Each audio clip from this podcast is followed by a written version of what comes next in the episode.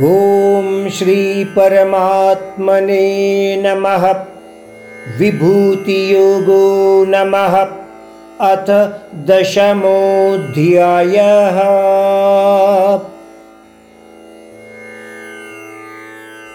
श्रीभगवान्वुवाच भूय एव महाबाहु शृणु मे परमं वचः यत्तेऽहं प्रीयमाणाय वक्ष्यामि हितकाम्यय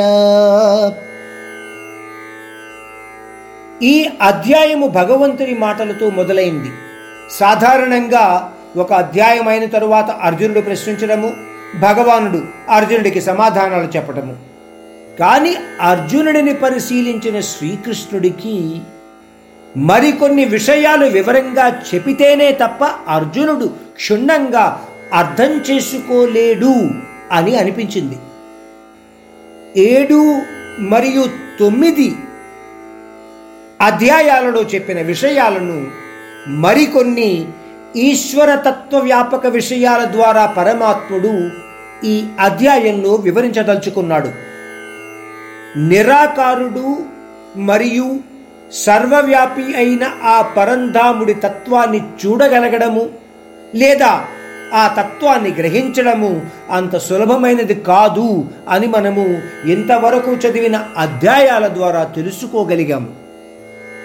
అందువల్ల శ్రీకృష్ణుడు ఈ అధ్యాయంలో అర్జునుడితో అంటున్నాడు నువ్వు ఎంతో శ్రద్ధగా వింటూ ఉంటే అర్జున నాకు చాలా ఆనందంగా ఉందయ్యా. అందువలన నీకు మరి కాస్త బాగా అర్థమయ్యేలాగా నీకు మంచి జరిగే మరికొన్ని విషయాలు నేను విపులంగా చెబుతాను విను. మీరు ఒక రకంగా అర్థం చేసుకుంటే శ్రద్ధగా వింటున్న శిష్యుడిని చూస్తే గురువుకు కూడా మరి కాస్త శ్రద్ధగా చెప్పాలని ఉంటుంది. విని ఉంటారు. ఆ సన్నివేశం ఇటువంటిదే. ఉదాహరణగా ముందు నేను ఒక విషయాన్ని చెప్పదలుచుకున్నాను. పరమాత్ముడి యొక్క విభూతి తత్వాలు మనకు నిత్య పరిస్థితులలో కనబడనివిగా ఉంటాయి.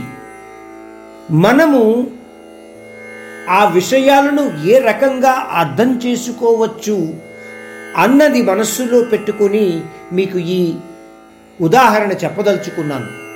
మనము రోడ్డు మీద వెళ్తున్నప్పుడు కనబడుతున్న విద్యుత్ వైర్లు అవి ఉంటాయి కరెంటు వైర్లు అవి మీకు కనబడుతూ ఉంటాయి. ఆ వైరుల పక్క చూస్తే ఆ విద్యుత్ యొక్క శక్తి ఏమిటో మీకు తెలియదు.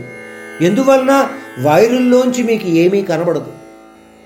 కానీ ఆ విద్యుత్తుతో నడిచే యంత్రాలు కానీ అలంకరణతో కూడిన లైట్లు కానీ చూసినప్పుడు ఆ విద్యుత్ యొక్క శక్తిని మనము గ్రహించగలుగుతాము శ్రీకృష్ణుడు ముందు చెప్పబోయే విషయాలు ఇటువంటి ప్రకారముగానే ఉంటాయి.